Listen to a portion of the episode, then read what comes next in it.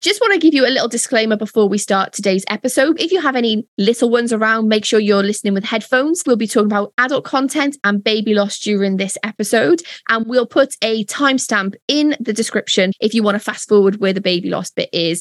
Welcome to our summer series. Let's get on with today's episode.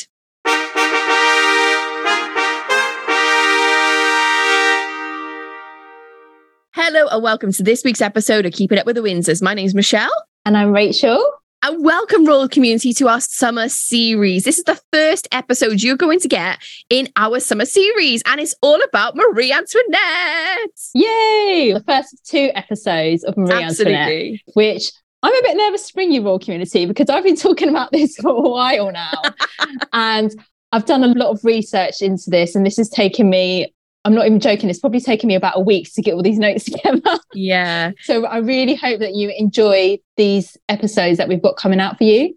Yeah, absolutely. Let's talk a little bit about that first before we move into the episode today. You're going to have a series of four podcast episodes coming up week after week over the next month. We're so excited to bring you these. And because the Royals are on holiday, we thought this is the perfect time. So today you're going to be getting Marie Antoinette part one. Next week, you're going to get Marie Antoinette part two. The following week, you're going to get our Royal Fashion Special, which we're so excited to bring so you. excited about that one. Yeah. And then episode four in the series, we'll actually be talking about the Queen. It'll be a year since she's passed away. We want to do a little special just talking about how this year's been without her and how the future looks moving forward with the reign of King Charles III. So we hope you love this series as much as we have loved bringing it to you. But the reason why we wanted to start with a Marie Antoinette special is because Rach, you've kind of got like a fangirl feeling about Marie Antoinette, haven't you? Royal community, I believe there's nothing that Rachael doesn't know about Marie Antoinette. We went to the Wallace collection. There was just loads of like pieces of furniture, wasn't it, from the yeah. Marie Antoinette collection. And Rachael, I've never seen her eyes like light up so much in all my life. Like she was just in her element. And I said, you have to bring this passion to the podcast. Now, I know, Royal Community, our podcast is about the British royal family, but we also love history here. And we also love talking about historical figures. And this is the time we're bringing you this episode. Why do you love her so much? So, my passion started with watching the film Marie Antoinette by Sofia Coppola. I just fell in love with the aesthetics of that film. It just caught my eye. It's like a candy shop. It's a fashion lovers film. It's everything that you could want for me in a film anyway. It's just so aesthetically pleasing. Is that the one with Kristen Dunst? Yes, Kristen okay. Dunst Got it. plays okay. Marie Antoinette. Yes. And so when that film ended, I was wondering what actually happened to her. Because if you've ever seen the film, it's Louis and Marie Antoinette driving away in the carriage, and you get a lasting shot of Versailles. And she says at the end of the film, I'm just saying goodbye. And I was like, oh, okay. So what happened after? I didn't know anything about her. And then I started researching for myself and I've read so many books about her and watched so many documentaries about her life. And I just feel like everything that's out there, it's always kind of like the same information. And I'm hoping today you're going to hear something a little bit more interesting. Maybe if you know a bit about Marie Antoinette and you listen to this podcast, you think, oh, actually, I didn't know that because I know nothing. I have watched half of that film. I don't know why I haven't watched the other half of it. I agree it's with a you. Masterpiece. I know what's going on with me. I really need to get back into it. But that style is so you, isn't it, Rach? Yeah, absolutely. And since watching that film, my dream was to visit Versailles. And in 2019, I visited with my mum. And let me tell you, it was just absolutely spectacular. And only recently, they've reopened more rooms that was used by Marie Antoinette. So I'm really excited to go back, hopefully sometime soon, possibly this year, possibly around my birthday. Yay! And just see what they've brought to life because these rooms are absolutely spectacular in person to see. When you see footage of it and photos, it just doesn't do the building justice. And royal community, if you've listened to the podcast for a long time, Michelle and I, we love, like Shell said, we love history, but we also love going to palaces, looking at architecture, looking at paintings, looking at furniture, because it really brings the place to life and you can immerse yourself and see yourself and picture what these people's days were like and how they lived in these places. And I feel like I'm coming to this podcast as a, I want to say Marie Antoinette virgin because I know little bits. I even know the rumors, like the whole let them eat cake thing, which I'm sure we're going to debunk at some point, right? During yes. this podcast. Absolutely. I know what you've told me as we've walked around certain places, right? So I'm super excited. So, Royal Community, if you don't know anything about Marie Antoinette, this is the podcast for you because Rachael is going to help us learn lots about Marie Antoinette. So, where should we start? Okay, so let's start at the beginning, shall we? So, Maria Antonia Josepha Johanna was born on the 2nd of November 1755 at the Hofburg Palace in Vienna, Austria. She was the youngest daughter of Empress Maria Theresa and Francis I, Holy Roman Emperor, and was the 15th of 16 children. What? Yes. Oh, Oh wow. 16 children. Right? To be honest, I'm the middle child and I always laugh like the middle kid doesn't get the attention. But how can you get attention when you're the 15th out of 16? Her mother became the first female hereditary ruler of the Habsburg domains and was sovereign of countries including Austria, Hungary, and Croatia. Although she was expected to give power over to her co rulers, which was her husband and later her eldest son, Emperor Joseph II, she ruled as an autocratic sovereign with the guidance of her advisors. So she had a birthright as queen, but because back in those days, you couldn't really have a queen, she had to co rule with a male counterpart. It reminds me of how far we've come. Right, exactly. and actually, wasn't it only in 2015 or something when the Queen changed that rule for Princess Charlotte? Yes. And I'm like, that's still happening now. Like, I'm so glad it's changed, but come on, this needed to have happened faster. At this time, she's not known as Marie Antoinette. Her nickname is Antoine. That's what the family call her. Okay. And so she has lots of sisters. And what you find is a lot of them are called Maria or Marie. and then it will have Maria Carolina, Maria Amalia. Yeah. It's like in the 80s when all the kids are like the middle names are Louise and Marie. So her childhood was a happy one. She was sledging them into she loved music and she was competent in the harpsichord. And one is still actually displayed at the Petit Trianon in Versailles. This is one that she actually played. And she met Mozart when he performed for the royal family in 1762. Wow. What a performance that must have been. She excelled at dancing and would perform with her brothers and sisters, and the Austrian court would live between the Hofburg and the Schönbrunn palaces in Vienna. I've never been to Austria, but every picture I've seen, every video I've seen is so amazingly picturesque.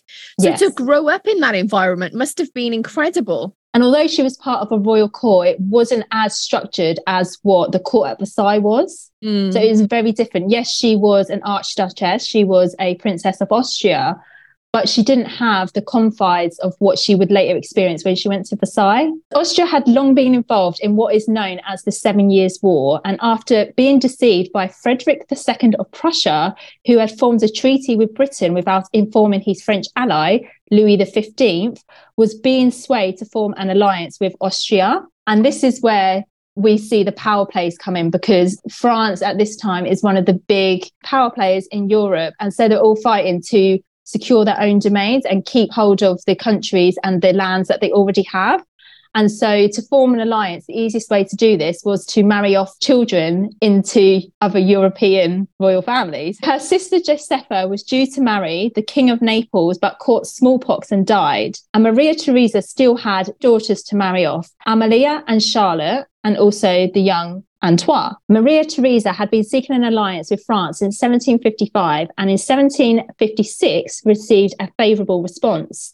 King Louis XV of France, was concerned about maintaining power in Europe, and so the Austrian alliance would help to achieve this. This marriage, however, was not supported by the public, who still saw Austria as the enemy from the Seven Years' War. And the Duke de Cassel, who was the foreign secretary at the time, supported the marriage, but it was opposed by Louis's parents. And one of Marie Antoinette's sisters, Charlotte, was considered a bride for Louis, uh, as she was a goddaughter of Louis XV. How come that didn't happen then? Because the King of Naples decided to marry her. But so Louis's parents' deaths in 1765 and 1767 enabled the Duke de Cassel to convince King Louis that the marriage should go ahead. And in July 1769, the official marriage proposal was taken to Vienna.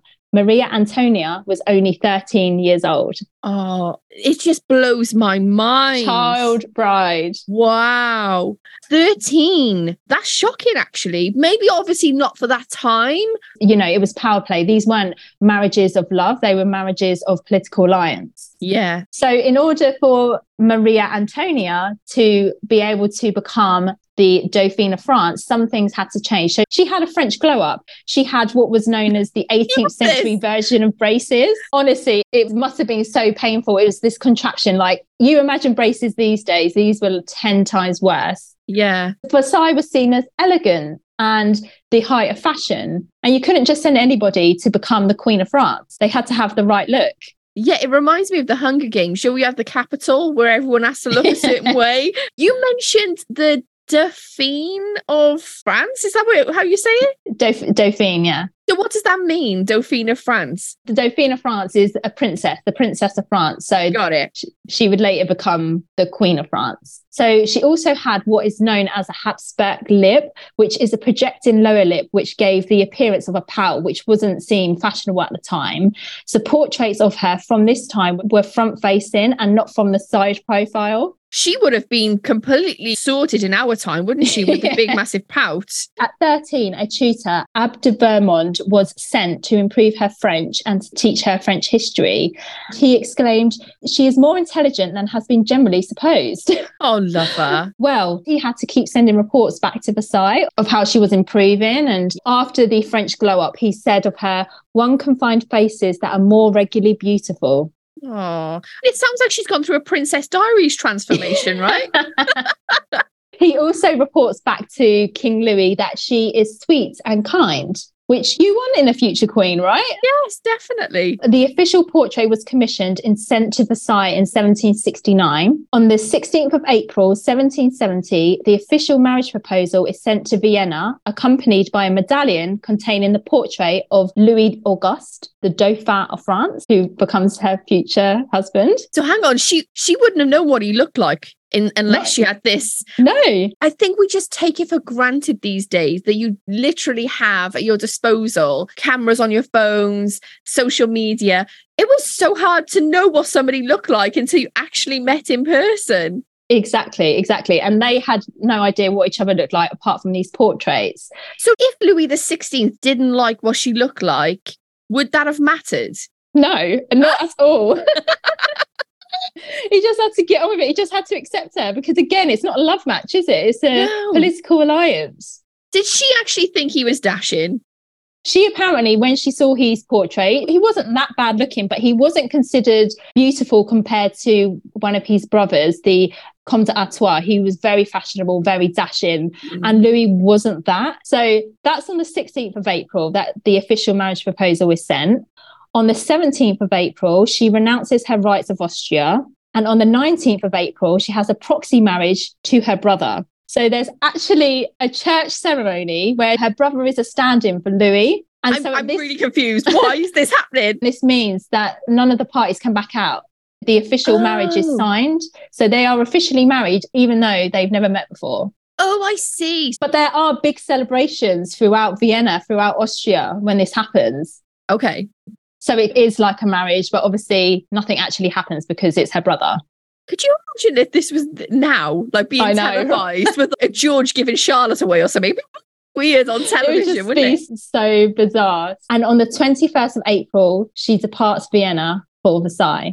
Oh. And this is the last time that she will ever see Austria. Oh my gosh, Rachael, this is heartbreaking. Her mother gives her this long list of instructions. She tells her to read every month a list of obligations, including attending mass and reading spiritual texts.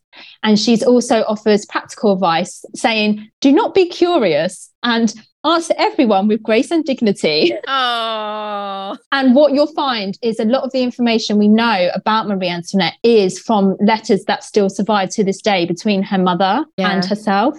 You know what her mum's done, Rach? Is she's written the first ever marriage for dummies. Marie Antoinette, these are the rules. These are like your cheat sheets. It's heartbreaking because as she's leaving, she looks back in the carriage for the last time. That's the last time she will ever see her mother. Oh, no. As well. So although she writes to her, she will never ever see her mother again, and she's 14 years old. Oh, this is heartbreaking, right? Heartbreaking. She will see hardly any of her brothers and sisters ever again. Rach, when we started this episode, I didn't think I was going to have tears in my eyes. Wait till you get to the end. oh, don't. We're on a journey. You're on a journey. on May the 7th, Maria Antonia arrives in Strasbourg with the marriage being celebrated in the middle of the Rhine. A wooden pavilion is erected containing a room where the handover of the Archduchess would be placed. She sat on a chair that had two legs on the French side and two on the other side of the border. So Aww. she's not quite the Dauphine of France yet. Yeah. So that's very symbolic, isn't it? Yes, exactly. And when one of the officials goes to speak to her, she instructs him to no longer speak in German. From now on, I want to hear no other language than French. So that's her mindset, isn't it? Actually switching over yeah. to the French way. So the journey to France takes two and a half weeks. The procession consisted of over 132 dignitaries, doctors, hairdressers, servants, cooks, bakers, blacksmith, and a dressmaker, 57 coaches, and 376 horses. Sounds like me going on a cruise. But can you imagine? This is just for one person, and you've got all these people attending. She has to literally take the whole of her life with her. Yeah. This is just, it's blowing my mind. How many 57 coaches? 57 coaches. Wow. And can you think this is all for a 14 year old girl? Yeah. She's not just any old 14 year old. yeah. She's the future Queen of France. Yeah.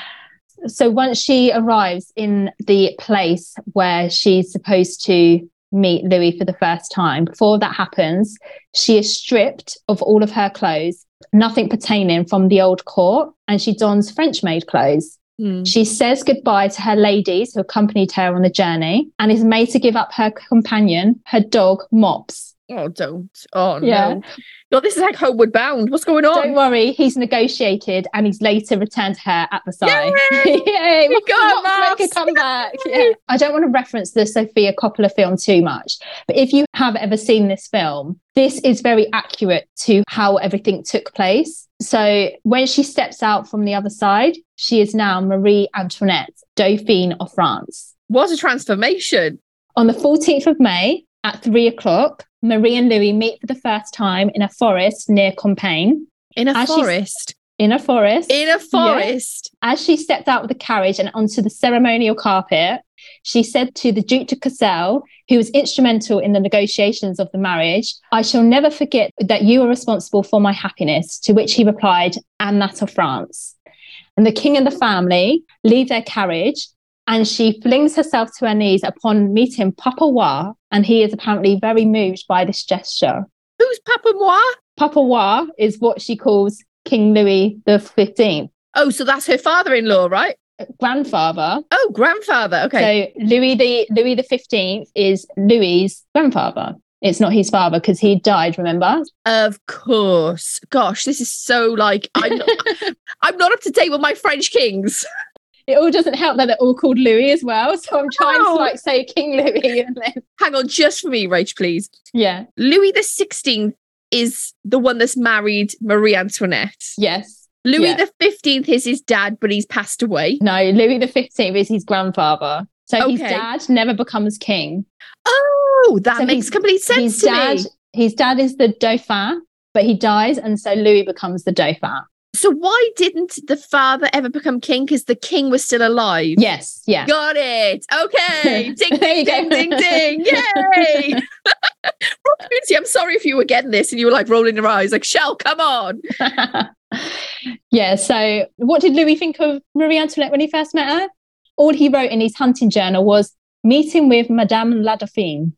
That was it we get nothing from him whatsoever. Oh, Rach, I've got a question for you. How old is Louis when he meets Marie Antoinette? Like, what's his age? He's 15 and she's 14. Okay. So at the age of 14, she is now the highest ranking female at court. because there's no queen, because Papa Roy, his wife, the queen, passed away. He never remarried. So automatically, as the Dauphine of France, she becomes the highest ranking female of court. That night at a dinner, she meets Madame de Barry for the first time, the king's mistress. Marie asks the Comte de Noailles, who later she would call Madame Etiquette, who she was, and she said, The lady is here to give pleasure to the king. Which Marie replies, Oh, then I shall be her rival because I too wish to give pleasure to the king, not catching the innuendo. Oh. I'm sure she had a few more embarrassing mishaps along the way as well. Oh, love her. Madame de Barry, whose real name was Jeanne Bacquot, was presented to the court in 1769, and she was actually from a low ranking position and also a prostitute which didn't help her position in the court. Not many people agreed and approved of the king's decision to make her his official mistress.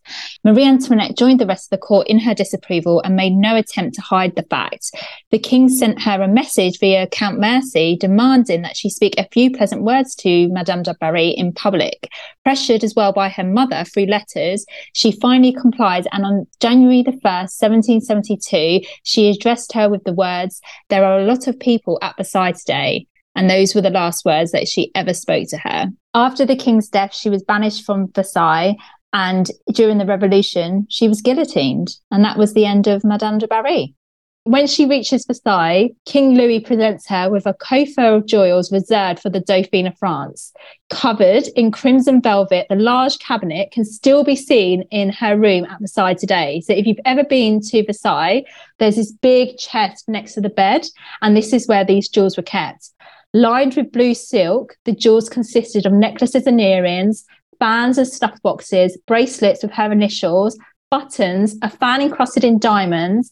And this at the time was valued at 2 million livres. So oh, imagine wow. what that would be worth today. Absolutely priceless. Do you know when you go to Versailles, then, Rach, and you see this case, is any of that jewelry still on show? Uh, do we no. know where that jewelry is anymore? No, so some of the jewelry was sent during the revolution to Austria for safekeeping and then given to her daughter. And then later over the years, it's been sold off.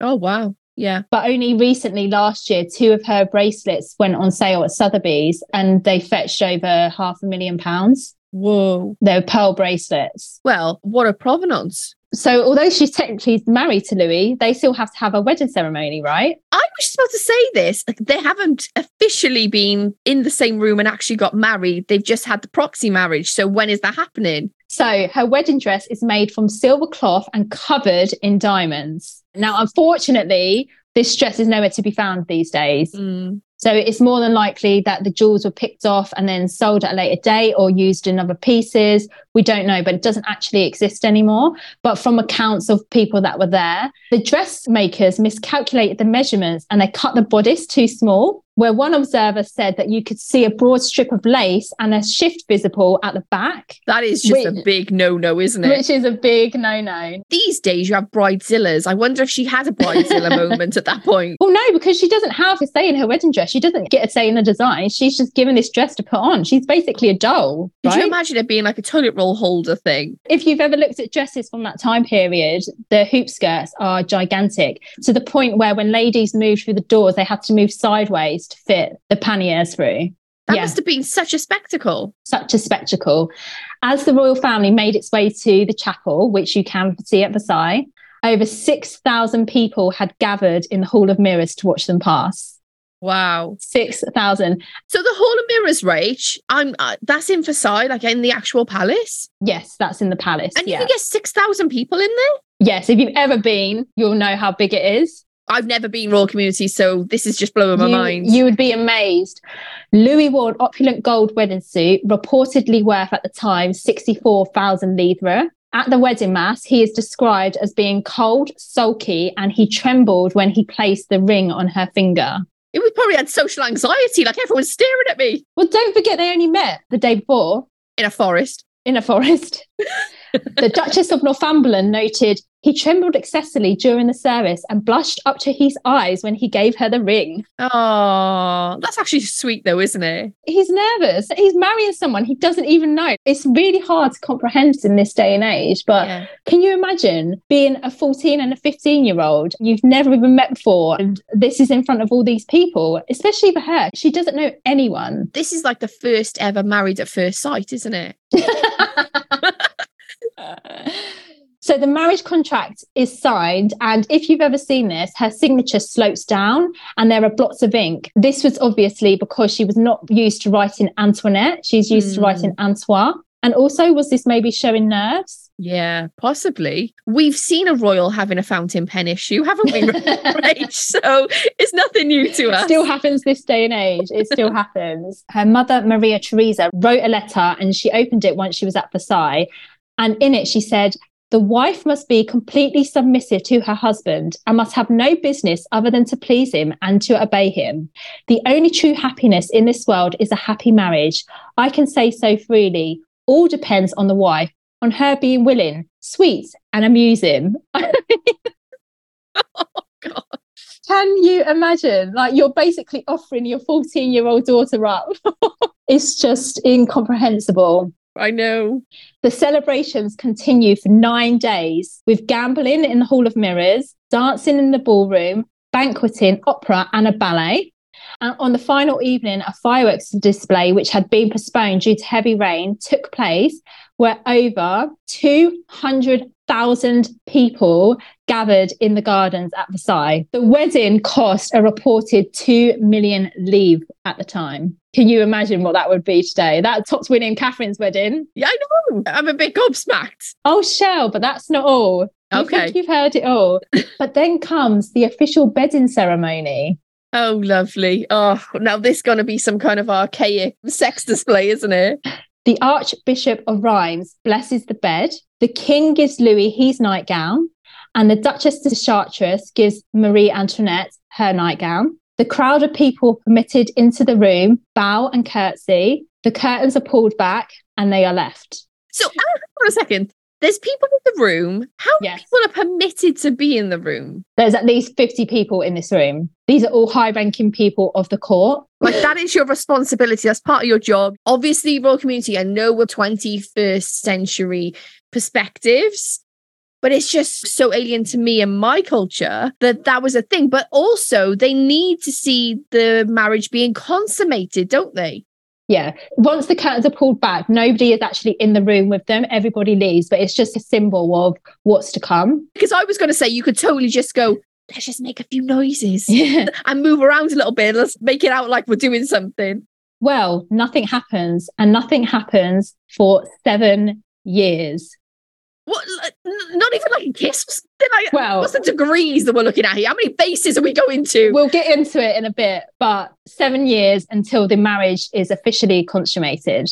As Marie Antoinette adjusted to life at Versailles, she would learn that she had very little private life compared to her upbringing. Court etiquette is dictated to her everyday routine. In the morning, she would be woken up for the Libra, which is the morning dressing ceremony, and the Coucher, which is the going to bed ceremony. Rights of entry were given to high ranking ladies of the court, and it was seen as a privilege to be a part of. She could not reach for items herself. This would go to the highest ranked lady in the room. So if a princess of the blood by marriage walked in, the task would be taken over by her. If a princess of the royal family, one of the princesses married to Louis's brothers, walked in, it would then go to her. This would mean stopping and starting constantly, to which at one point she says, this is maddening. This is ridiculous. Can you imagine just standing there? You've got all these women around you. And again, the Sofia Coppola film really highlights this. Mm. The curtains would be drawn from her bed and she would get up and everyone basically do everything for her. When she's in Austria, I know you said that those kind of practices didn't happen, but did she have maids in Austria? Is this something that is completely new to her? Yeah, she would have had maids, she would have had ladies in waiting, but nothing to this extent. I mean, you can't even have a lie in. It's ridiculous. No, you can't have a lie in. Uh, in her own account of her daily routine, she wrote to her mother that she would wake between 9 and 10 and she would dress informally and say her morning prayers. She would eat breakfast and after that she would visit the royal aunts. So the royal aunts are Papa Roy's daughters who are known as Mesdames. They're unmarried aunts of Louis. At 11, I have my hair done. At noon, all of the world can enter. I put on my rouge and wash my hands in front of the whole world. Then the gentlemen leave and the ladies remain, and I am dressed in front of them. This was followed by Mass with the king if he happens to be at Versailles, otherwise, with the Dauphin, with Louis. After Mass, the two of them dine together as she would put in front of the whole world. So, again, this is all in front of everybody to see. So, they're eating and people just come around and watch them eat. They don't speak to them because you can't be spoken to unless the Dauphin or the Dauphine speaks to you first. So they basically just stand in front of them and watch them eat, watch them drink. It's just really bizarre. okay. So I just need to wrap my head around this because I'm baffled. So she wakes up in the morning. She has people that dress her. That is a routine that happens every single day. But it sounds like she's in a zoo, Rach, where like she's on display. So when she's eating, is it anyone from the street can just come into Versailles, or would we be need to be a bit more high ranking in society in order to go in? And why would they want to do that? You would need to be higher ranked but you could still go to Versailles as long as you were basically nicely dressed. Yeah, it's a bit like the Ritz. Like, don't come in if you got or Harrods, don't wear the trainers. Exactly, exactly. What would that mean? You go there, you watch them eat a boiled egg or whatever. I don't know whether they're eating boiled eggs royal communions. I'm just saying it. But you walk through, they're eating their breakfast, and you just walk out. Can you just stop and look at them for like an hour and then move you away? You wouldn't look at them for an hour. Basically, they would stand in front of Louis and Marie, and it would be like an acknowledgement acknowledgement and then they would bow or curtsy and then they would just walk off. Do they have to do this daily or this is daily? This is every single day. So basically then that's their chance to converse with other people whomever yeah. is in the room. And if obviously if they talk to you, they talk to you. If they don't, they don't. But Marie Antoinette has no say as to whether this is happening or not. This is just what she has to do. This is the job. Yeah, this is just her role. This is her role as Dauphine. It's like her going on engagements, but instead of her going to the people, the people come to her. Yeah.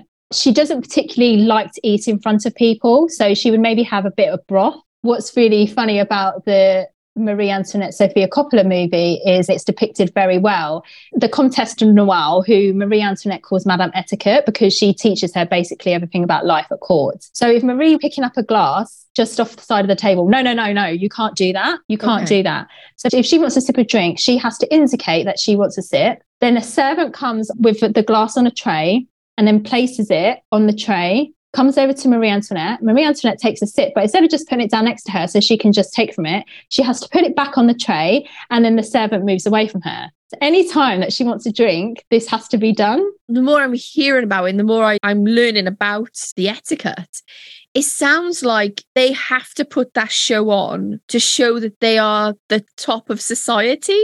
Mm-hmm. Because look at me, I'm privileged or aristocratic in a sense. I don't have to even pick my own glasser. But actually, sometimes you just practicality wise want to pick the glass up and have a drink. Yeah, exactly. Oh. But you can't do that. Rachael would drive me just absolutely like, what is going on with my life? What have I done? And you know, when I described Louis as being cold and sulky, he's like this for a while. Mm. He, he sounds a bit depressed, Rach. Was he depressed, love him? He seems a bit down. These days, there are historians that debate that maybe he had autism. Okay. But can you imagine being that highly ranked? You're the Dauphin of France. You have all these expectations on you. Louis was never meant to be king. He had a father and he actually had an older brother as well. They both passed away. So Aww. then that left Louis. And Rach, I'm guessing that Louis has always grown up in this environment. So yeah, he's always, he was born at Versailles. So he doesn't know any different. Yeah. He's used to this, but obviously this is a different world to her. This is a different lifestyle than what she's used to did he help her or were they very separate? No, they were very separate. Over the years, he became warmer towards her. It becomes public knowledge that they're not having sex. And her mother advises her to submit to her husband and produce children as soon as possible. But Louis just remains uninterested. And obviously, the whole point of the union is to produce an heir that would then go on to rule France. Yeah. So, possible explanations as to why the marriage wasn't consummated is that Louis had a condition called phimosis that he would find having sex painful. And historians have debated over time if he had a circumcision, which many have disputed because he used to keep a daily hunting record. And in this journal, the day that this procedure apparently took place, he was hunting the next day.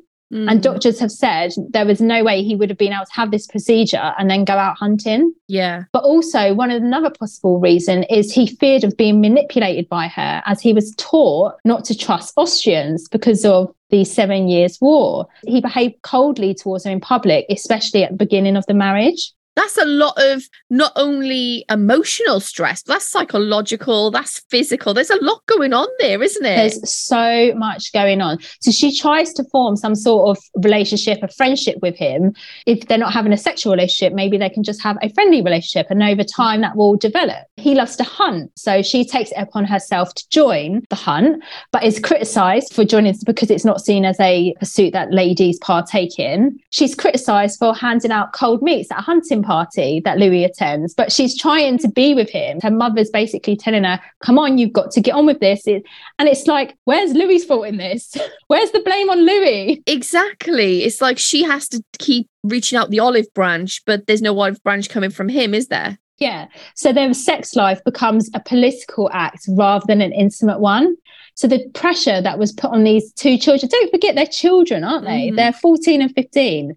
That's an enormous amount of pressure. As I said, the marriage is not consummated for seven years. And in March 1773, she writes to her mother, the king told my physician that he thought Monsieur le Dauphin and I were awkward and ignorant. He conversed very seriously about what ought to be done. Finally, he ordered him to instruct us both. Le Dauphin came to my study so his attendants wouldn't know. He spoke without shyness and much sense. Lassone is very pleased and hopes for the best. So, what you've also got to think of is this is 18th century France. A married couple do not sleep together in the same bed, particularly a high ranking married couple. So if Louis is leaving his bedroom to go to Marie Antoinette's bedroom, the whole court knows what's going on. And this just must been so embarrassing for teenagers. Like, I just can't even imagine what it would have been like. The whole environment seems so alien to me. I, am finding it really hard to just even imagine that yeah. type of life for them, not only what is going on internally, but just the external world is so stifling. Wow, this is such a hard situation for them both. Yeah. So Louis's brother, the Comte Artois, marries Maria Theresa of Savoy. Marie Antoinette tells Louis she would be humiliated before the court and the public if the new Comtesse d'Artois became pregnant before she did. And in a conversation they're overheard, he says to her, But do you love me? And she answered, Yes, you cannot doubt it. I love you sincerely and respect you even more. And he then promised to resume his regime after he came back from a trip. And the young prince seemed, seemed very moved by these words. He caressed Madame la Dauphine most tenderly. And this is a letter from Mercy, who was the Austrian ambassador to France, to Maria Theresa. These letters are going back and forth because this is the progress they, that they need. They need to know what's going on. Like the sex life is such an important topic well, every facet of society is in their relationship, really, isn't it? Everyone's got an opinion, everyone's got a view, but also it sounds really dramatic, but it's not because that's their reality. But the future of France depends on their consummation. Exactly. But then in 1775, her sister in law gives birth to a son who is now in the line of succession as Marie and Louis are yet to provide an heir. Yeah. Marie was present at the birth, which was a custom at the time. This is heartbreaking because as she's going back to her rooms, there are people in the corridors saying to her, when will you give us an heir? When will you give us an heir to the oh, throne? Literally no. saying to her as she's walking past. Oh no. One of her ladies in waiting, Madame Campan, who we know a lot about Marie and Louis's relationship, um, said that when she got back to her private apartment, she broke down and wept. It's just absolutely heartbreaking. She's just getting it from all walks of life. She's getting it from her mother constantly. She's getting it from the king. She's mm. getting it from the everyday person that just feels like they can say anything to her in the corridor. It's interesting though, isn't it, Rach? Because on one hand, you can't can't talk to them unless they talk to you. And on the other hand, I think then people started to get so frustrated by the situation that it bubbled out of them. Yeah. So the issue with the sex life, which is more of a detriment to Marie Antoinette, is that Louis never takes a mistress. If anything's happened, if there are any wrongdoings within the country, you would just automatically blame the mistress and you mm. wouldn't be able to blame the queen. But ultimately, all of the burdens lands on Marie because yeah. Louis doesn't do that. So on the 10th of May, 1774, King Louis XV dies of smallpox. He had reigned for 59 years, becoming king just aged five. Madame Campan, the lady in waiting to Marie Antoinette, said in her memoir, a terrible noise, exactly like thunder, was heard in the corridors, and it was the courtiers coming to pay homage to the new king. Louis and Marie fell on their knees and prayed together, with Louis saying, Dear God, guide us and protect us. We are too young to reign. How old were they when they become king and queen? He was 20 and she was 19. And at this point, I'm just trying to think now. I don't think they would have consummated their marriage because it was seven years after. Yeah, the marriage is still not consummated at this point. So as the years go by, there's still no sign of a baby anytime soon. She becomes a frequent visitor of the opera and theatre in Paris. She gambles and racks up huge debts, which Louis has to pay off. She spends large amounts on clothes and meets Rose Bertin, who becomes the Minister of Fashion. By the end of 1776, she has spent 500,000 livres. Her dress allowance was only 150,000 livres. It sounds like, Joe, when people go shopping to make themselves feel better? Yeah, she's compensating because she's bored. Like her whole point of being there is to provide an heir, and she can't do that because she obviously needs Louis' involvement in that. Yeah. She bought a pair of diamond bracelets for 400,000 livres, money she didn't have, and had to borrow it off of Louis. Again, how could he complain? Because he wasn't giving her what she wanted and what she needed. That I feel to me sounds like a power play within their own relationship. Like mm-hmm. it's not a bribe, but it's an acting out. Mm-hmm. And maybe also a way to have a conversation with him to make her be noticed. Yeah, exactly. So let's talk about her wardrobe because she is quite famous and well known for her fashion style. Everybody looked to her for the latest fashions in Paris. Her wardrobe consisted of three large rooms with closets, drawers, and tables. There was a wardrobe book presented to her daily, and she would prick the book with a pin to indicate her choices because they had swatches of the fabric of her dresses. When the restoration of her rooms were taking place at Versailles, they actually found pins in the floorboards, which I just think is so cool. And the wardrobe book of 1782 still survives. It's one of the only pieces we have of her actual clothing because many of her pieces were sold off or destroyed during the revolution. Yeah, and that just makes me think if that wardrobe could talk, the stories it could tell. Exactly, yeah. In 1775, Louis gives her Petit Trianon, a country retreat on the Versailles estate. It was originally built for Louis XV's mistress, Madame de Pompadour. She came before Madame de Barry, but mm. she died before it was completed. And so Louis knew how unhappy Marie was. Daily eyes were on her at court. And so this would be her place to escape where she could go and be herself. She could just be with her mm. friends. I think she needed that. Definitely. Yeah. yeah. And if you've ever been to Versailles, you've been to Petit Trianon, it's not petite. Let me tell you that. the gardens are huge and she was heavily influenced by english gardens. And when you go there you see that today. She had lakes inputted. She had hills inputted just to look like an english garden. I would think she would try and have a bit more of the austrian feel if it's her own thing you know? So it's interesting. But it wasn't just Marie Antoinette who was extravagant. The whole entire royal family were. So the Comte d'Artois, who's Louis' brother, racks up 21 million livre in debt, which Louis pays off. Sounds like King George IV, don't it? and his other brother, the Comte de Provence, racks up 10 million livre in debt. Again, wow. Louis pays everything off. So where's Louis's money coming from then, Rach? What we would call the privy purse. Wow. That's his private money. She also meets Leonard, who is a in-demand hairdresser who comes every Sunday and creates these elaborate hairstyles.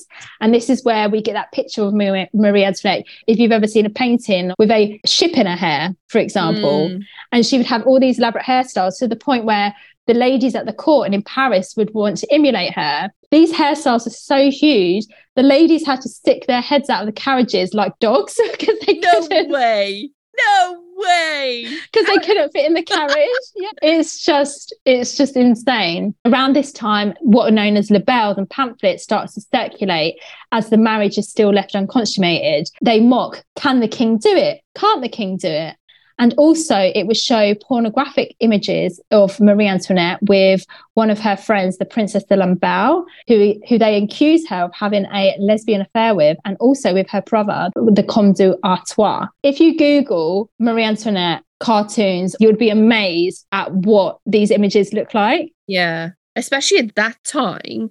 It's interesting though, isn't it, Rachael? They would create that lesbian story about Marie Antoinette, but not a gay story about the king. About the king. It's never the man's fault, is it? oh gosh, it's what a pressure. So, Rach, we know that it's seven years until they consummate the marriage. But what are the threats? What would happen if they didn't do it? What was the repercussions of that? Well, she could have been sent back to Austria because yeah. she wasn't seen to fulfill her role. She's considered pretty and she's considered to be flirtatious and have a really nice personality. Louis is just not interested. In 1777, her brother, the Holy Roman Emperor Joseph II, was sent on an informal visit to solve the problem. To avoid protocols and remain anonymous, he travelled incognito under the name of Count Falkenstein. Oh, like Dracula. and stayed in a hotel in town, not at court. Marie was delighted to see her brother, who she had not seen for seven years. In a letter to their brother Leopold, Joseph writes describing the basic lack of understanding shown by Marie and Louis on what actually needed to happen to produce a baby. And this is a quote from this letter Imagine in his marriage bed, this is the secret. He has strong, perfectly satisfactory erections. He introduces the member, stays there without moving for about two minutes, withdraws without ejaculating, but still erect, and bids good night. It's incredible because he sometimes has night emissions. It is only when he is going at it that it never happens. Oh, if only I could have been there. I could have seen it. The King of France would have been whipped so that he could have ejaculated out of sheer rage like a donkey. so basically, Louis needs a pep talk.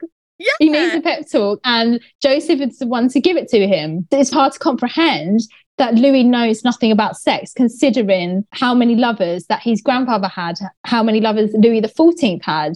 It's just incomprehensible. But mm. apparently, they didn't know what they were doing, and they're described as blumbering idiots. It's like nobody had the birds and bees talk with yeah. Louis. Love him. But then in 1778, after years of heartbreak, she finally becomes pregnant. Yay! Royal community everyone after three.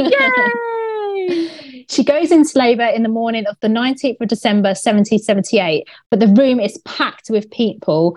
Witnesses of the birth is common practice in the 18th century. So if the baby was a girl, it wasn't swapped out for a boy. Mm. And if the baby was stillborn, it wouldn't be swapped for a, an alive baby. After she had given birth, Marie fainted and she's bled in the foot. The shutters that have been kept up it's cold because because it's winter it's in december. All the shutters are torn from the windows to give her air and then she finally comes around. The baby's placed in her arms and the baby is a girl marie therese charlotte later known as madame royale. Aww. and she says poor little girl you are not what was desired but you are no less dear to me. As some would have been property of the state but you shall be mine Oh, I know, right? And I just, I'm thinking about when she found out she was pregnant. There must have just been the biggest relief for her.